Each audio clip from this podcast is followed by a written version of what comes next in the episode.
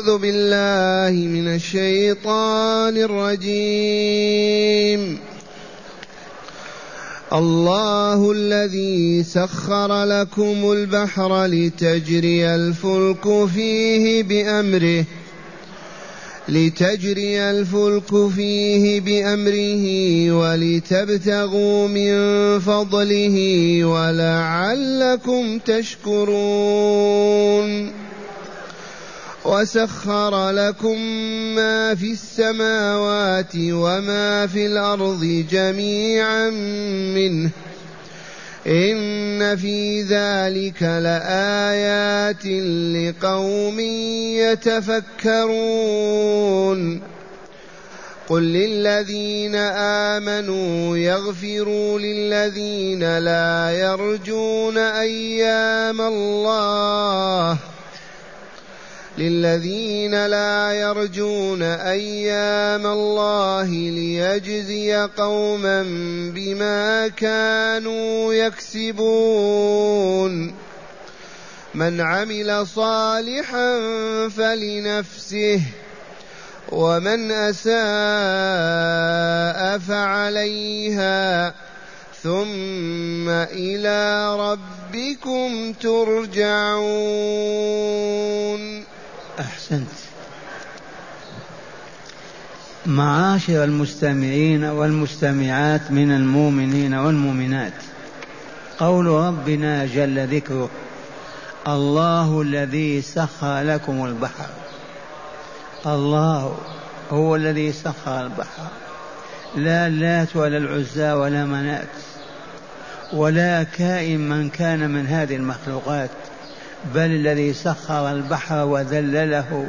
وسهله بعدما أوجده واحد ألا هو الله كيف لا تعبدونه وتعبدون غيره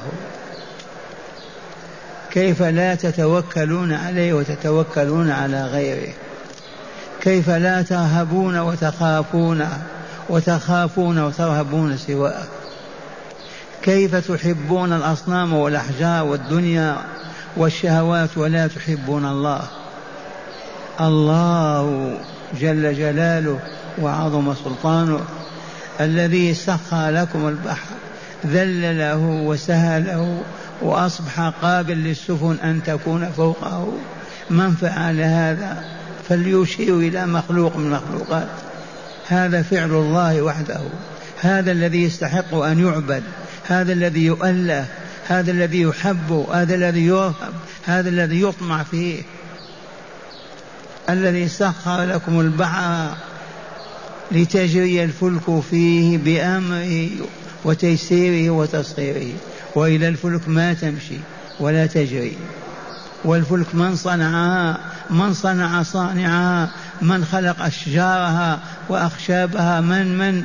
الكل عائد إلى الله الله فقط إذا فوالله لا إله إلا الله لا إله إلا الله الله الذي سخر لكم البحر لتجري الفلك فيه بأمره ولتبتغوا من فضله فالبحر سخره والسفن هيئها وأوجدها وسهل لها السير على البحر من أجل ماذا لتطلبوا أرزاقكم السفينة تحمل البضائع والسلع من إقليم إلى إقليم بلد إلى بلد وتجار يحملون ذلك لتبتغوا ماذا فضلا من ربكم من فضله أي رزقا وذلكم من أجل أن تشكروا ولعلكم تشكرون ولعلكم تشكرون الله على ما أنعم به على ما تفضل به على ما أعطاه لكم وهي وسخره لكم من أجل أن تشكروا والشكر هو أن نحمد الله عز وجل على نعمه وأن نصرفها فيما يحبه ويرضاه وأن لا نصف منها في معصيته ولا فيما يسقطه ويغضبه هذا هو الشكر صرف النعمة فيما من أجله خلقها الله عز وجل هذا امتنان الله بهذا عرف الله الله من الله الذي سخر لكم ما سخر لكم البحر لتجري الفلك فيه بأمره ولتبتغوا فيه من فضله من أجل ماذا كي تشكرون لتشكروا نعم الله عليكم فتحمدوه وتثنوا عليه وتنفقون تلك النعم فيما يرضيه ولا يسخطه ثم قال تعالى وسخر لكم ما في السماوات وما في الارض جميعا منه كل ما في السماوات من النجوم والكواكب والشموس والأقمار والأمطار والرياح والهواء كل ذلك في السماوات هو الذي سخره وإلا لا الأرض كل ما فيها من بحار وأنهار وجبال وأودية وحيوانات ومواد على اختلافها وحبوب وثمار كل ذلك هو الذي سخر له ما نحمده ما نشكره وأنت يعطيك الشخص ريال تشكره يعطيك كأس ما تحمده والذي أعطى هذا العطاء كله ما يحمد ما يشكر ما يثنى عليه ما يقال الحمد لله وسخر لكم ما في السماوات وما في الأرض جميعا منه نعمة من نعمه إن في ذلك لآيات لقوم يتفكرون هذه النعم الذي هي تسخير الله تعالى البحر لتجري بأمره وسخر لنا ما في السماوات وما في الأرض جميعا منه عز وجل في هذه المخلوقات ماذا آيات علامات تدل دلالة قطعية على أنه لا إله إلا الله وأنه لا يعبد إلا الله وأنه لا يحب إلا في الله ولا يكره إلا في الله لعلكم تتفكرون من تفكر عقل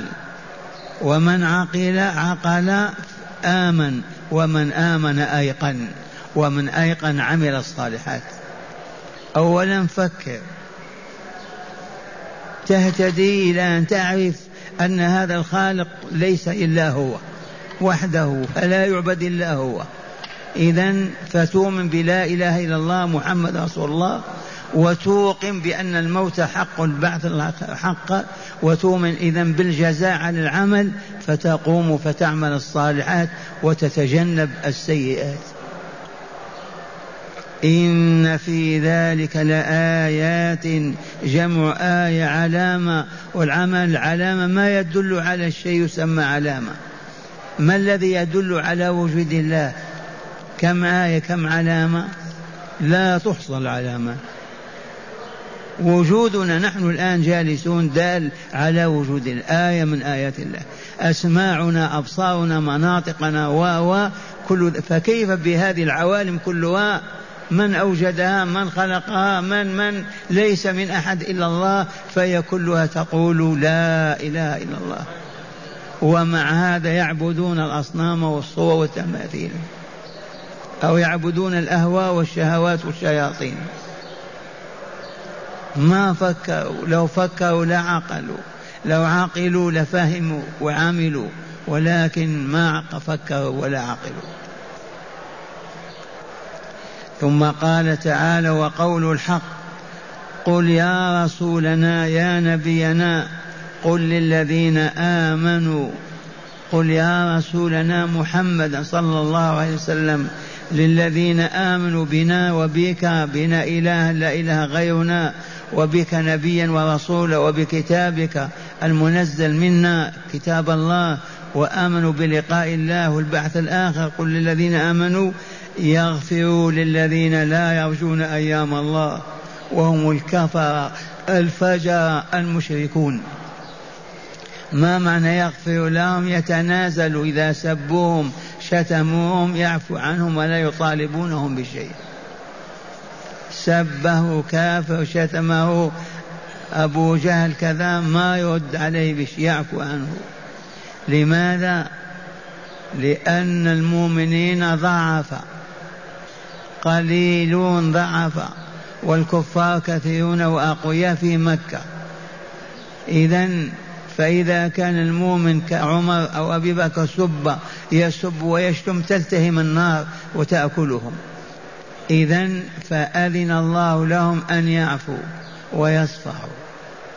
فليسبك أبو جهل أو عقبة بن معيط ما يسب قل له عفى الله عنك سامحتك عرفتم السر لأن المسلمين أقلية والكفار أكثرية والسلطة والدولة تابعة لأبي سفيان للكافرين والرسول والمؤمنون مجموعة قليلة لو كانوا كل من سبهم يسبونه تلتهمهم النار نار الفتنة والحرب وهم عاجزون ومن هنا يستفاد من هذه أن المسلمين إذا كانوا مع الكافرين وكانوا ضعفاء عاجزين أن يستعملوا هذا التوجيه الإلهي وهو إذا سب أو شتم المؤمن يقول عفى الله عنك سامحتك لا يرد السب بالسب ولا الشتم بالشتمة ولا ولا فهمتم هذه اسمعوا الله يقول قل للذين آمنوا قل يا رسولنا للذين آمنوا يغفر للذين لا يؤمنون لا يرجون لقاء لا يرجون أيام الله أي لا يؤمنون باللقاء والبعث والدار الآخرة قل للذين آمنوا يغفر الذين لا يرجون أيام الله وأيام الله الدار الآخرة وأيام الله أيام أيضا البلاء والعذاب والشدة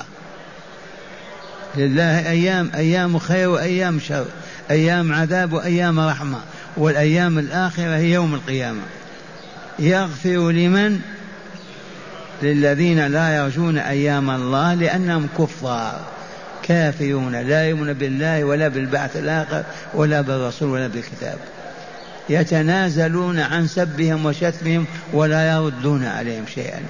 لماذا لأن رسول الله والمؤمنين أقلية حفنة مع أمة كاملة هناك بالآلاف فلو كانوا يسبون من يسب ويشتم ويشتم لن لاشتعلت نار الحرب ما هم أهل لها لما هاجروا إلى المدينة وكثروا وقووا نسخ الله مثل هذه الآية بقول وجاهد الكفار والمشركين فهذه الآية بالذات منسوخة ومع هذا تستعمل عند الحاجة إليها كما قلنا شخص في بلاد الكفر يسب ويشتم ما يحارب ولا لأنه ليس بأهل ذلك يعفو ويصبح أخذا بهذه الآية الكريمة قل للذين آمنوا يغفروا والغفران ما هو السطر وعدم المواقظة للذين لا يرجون لقاء, لقاء الله قل للذين آمنوا يغفر لا يرجون أيام, لا يرجون أيام الله والأيام كما قلنا تكون أيام خير وأيام شر أيام حرب وفتنة وأيام سعادة وأيام الآخرة كلها إما نعيم مقيم وإما عذاب أليم ثم قال تعالى ليجزي, ليجزي قوما بما كانوا يكسبون ليجزي قوما بما كانوا يكسبون من هؤلاء القوم الذين ماتوا على الكفر في مكة والشرك ما قال ليجزيهم قال ليجزي قوما فقط إذ كثير مما كانوا يسبون الرسول والمؤمنين آمنوا وأسلموا وهم في الجنة فهو قال ليجزي قوما بما كانوا يكسبون من الظلم والشر والكفر وذلك يوم القيامه فقوله ليجزي قوما ما قال ليجزيهم إشارة إلى أن هؤلاء الذين يظلمون المؤمنين والمؤمن يعفو عنهم ويصفحون منهم من يسلم بل أكثرهم أسلم ودخل الجنة ومن مات على الشرك والكفر سيجزي سيجزيه الله بما فعل هذا دلت عليه هذه الآية ليجزي الله قوما بما كانوا يكسبونه من الذنوب والآثام الشرك والكفر والظلم والاعتداء والإجرام وبذلك اسودت نفوسهم وعفنت وتعفنت فالله يجزيهم بجهنم هي جزاؤهم ثم قال تعالى وقول الحق من عمل صالحا فلنفسه هذا اللفظ عام إلى يوم القيامة أبيض الناس وأسودهم من عمل شريفا أو وضيعا من عمل صالحا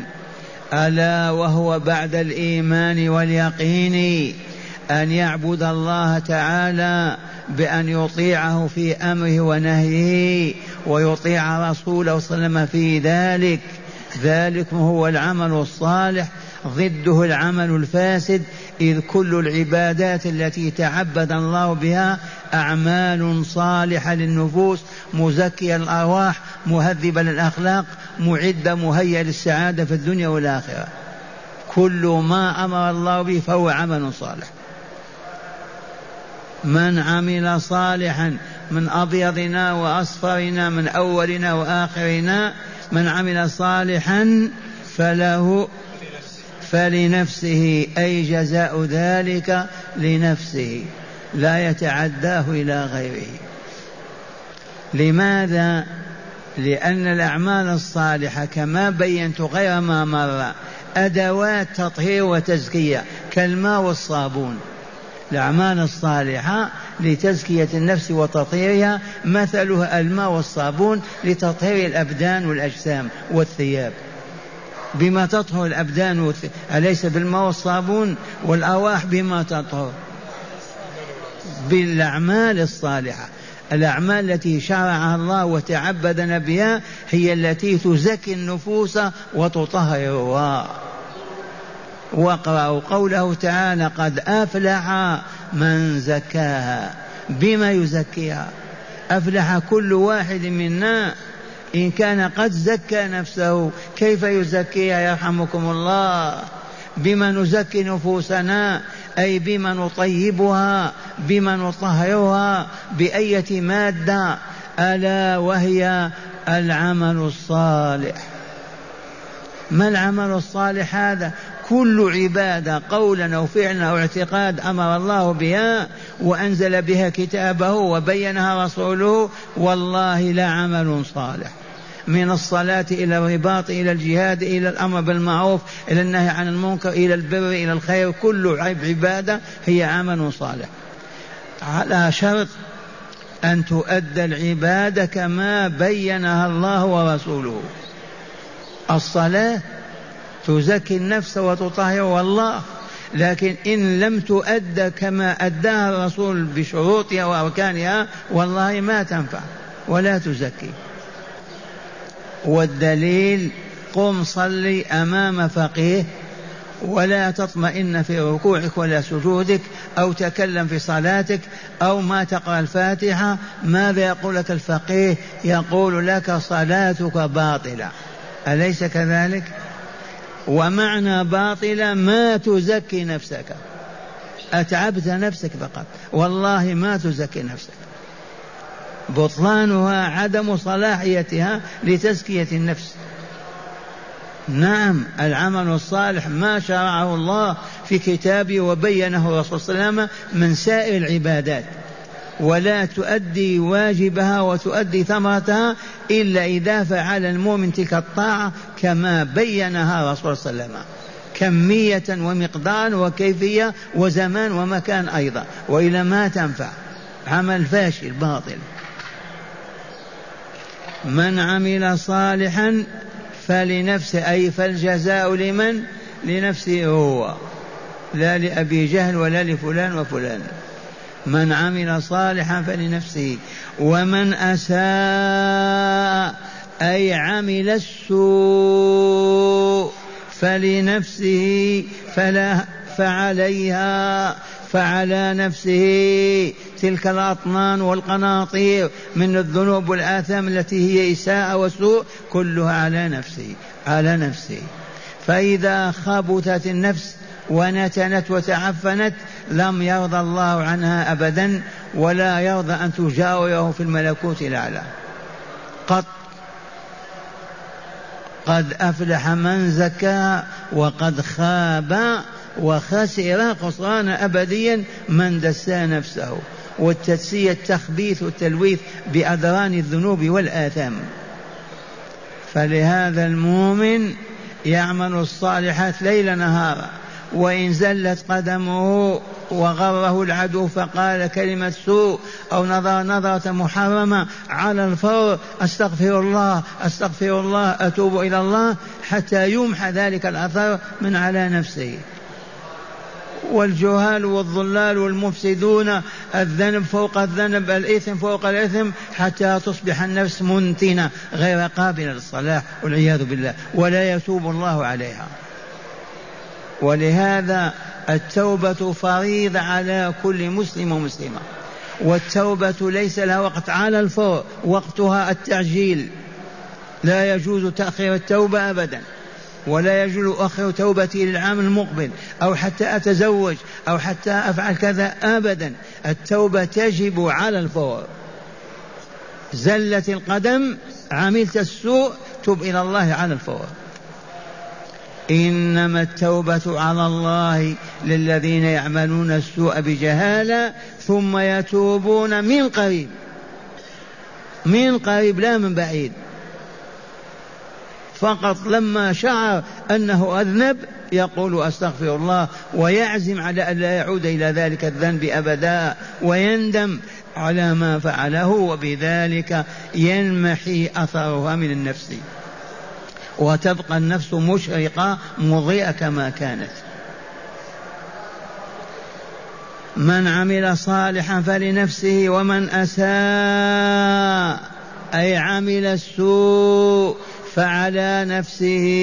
آثاره آثار السوء فتصبح النفس منتنة عفنة مدسات خبيثة منتنة أيرضاها الله هذه والله ما يرضى عنها ولا يقبلها في جواره في الملكوت الأعلى كأرواح المنافقين والكافرين والمشركين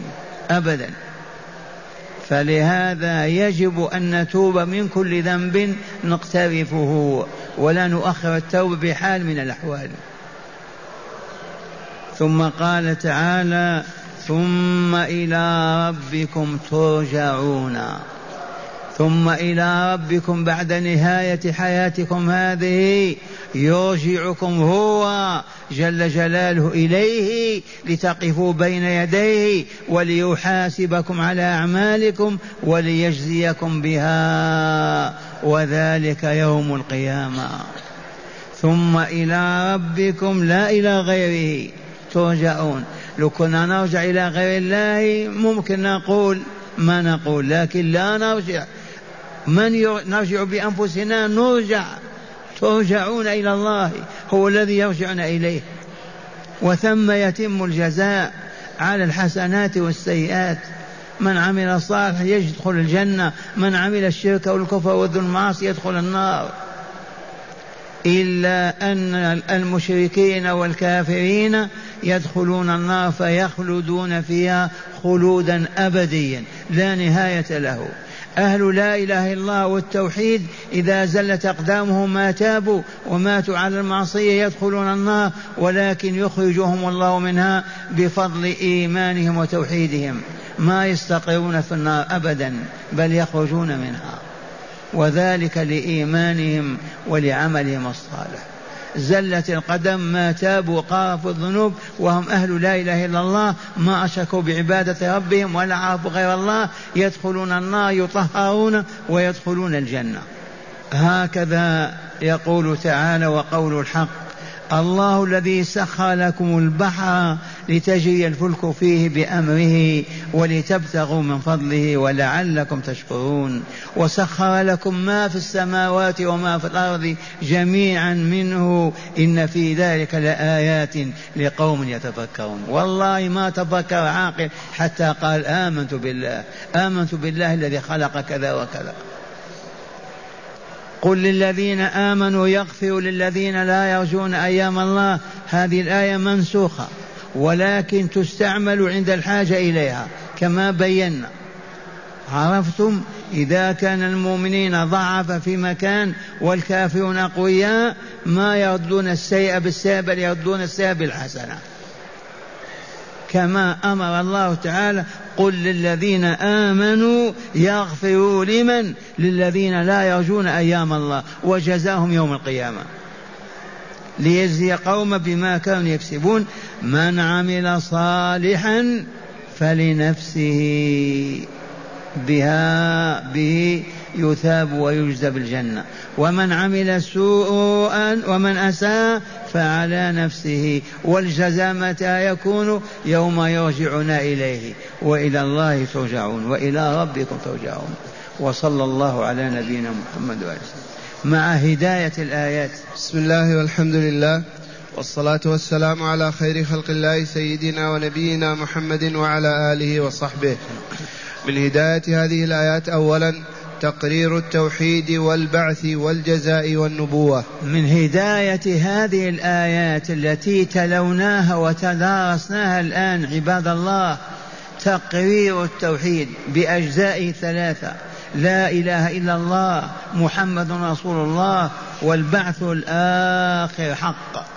هذه أركان التوحيد العظمى أيما إنسان يفقد واحدة منها فهو شر الخلق والعياذ بالله أيما إنسان عاقل يوم بأن لا إله إلا الله وأن محمد رسول الله وأن البعث الآخر حق للجزاء عن العمل في الدنيا إلا كان من أكمل الناس وأفضلهم هذه الأركان الثلاثة النبوة والتوحيد والبعث الآخر كل الآيات تقرر هذا لكن الآيات الأولى في هذا سخر لكم كذا فعل بكم كذا على من نزل هذا على محمد إذا تقرير للبعث والجزاء والنبوة المحمدية ثانيا بيان علة الإنعام الإلهي على العبد وهو أن يشكر الله تعالى بحمده والثناء عليه وصرف تلك النعم في مرضاته تعالى لا في معاصيه الموجبة لسخطه. من هداية هذه الآيات مطالبة العاقل المؤمن أن يشكر الله تعالى على نعمه التي أنعم بها عليه من نعمة السمع والبصر والوجود والطعام والشراب هذه النعم يجب أن نشكر الله تعالى عليها وأن نحمده ونثني عليه وأن لا نصرفها في سخطه بل لا نصرف النعم إلا في مرضاته سواء كانت النعمة مال لا ننفقه إلا فيما يرضيه كانت النعمة بصر لا ننفقها إلا فيما يرضيه كانت النعمة قوة بدن لا ننفقها إلا فيما يرضيه وهكذا نعم ثالثا مشروعية التسامح مع الكفار والتجاوز عن أذاهم في حال ضعف المسلمين كما بينت لكم الآية دلت على جواز التسامح مع الكفار في حال ضعف المسلمين وعجزهم كما هم اليوم نعم رابعا تقرير قاعدة أن المرأة لا يؤاخذ بجريرة غيره قاعدة ثابته ما يجهلها الا الجاهلون وهي ان الانسان لا يواخذ الا بذنبه ما يواخذ بذنب غيره ابدا لا يواخذ الانسان الا بذنب نفسه اما ذنب غيره ما يواخذ به ولا عليه من عمل صالحا فلنفسه ومن اساء فعليها لا على غيرها واخيرا تقرير أن الكسب يؤثر في النفس ويكون صفة لها وبه يتم الجزاء في الدار الآخرة من خير وغيره قال تعالى سيجزيهم وصفهم إنه حكيم عليم أعيدها قال تقرير أن الكسب يؤثر في النفس أن الكسب الكسب أي نعم. تقرير أن الكسب أي العمل يؤثر في النفس كما قدمنا إما تزكو وإما تخبث فإن كان الكسب عملا صالحا زكت النفس وطابت وطهرت وإن كان عمل سوء والعياذ بالله كالفسق والكفر يؤثر في النفس فتسود وتظلم وتصبح منتنة عافنة والعياذ بالله وتدخل جهنم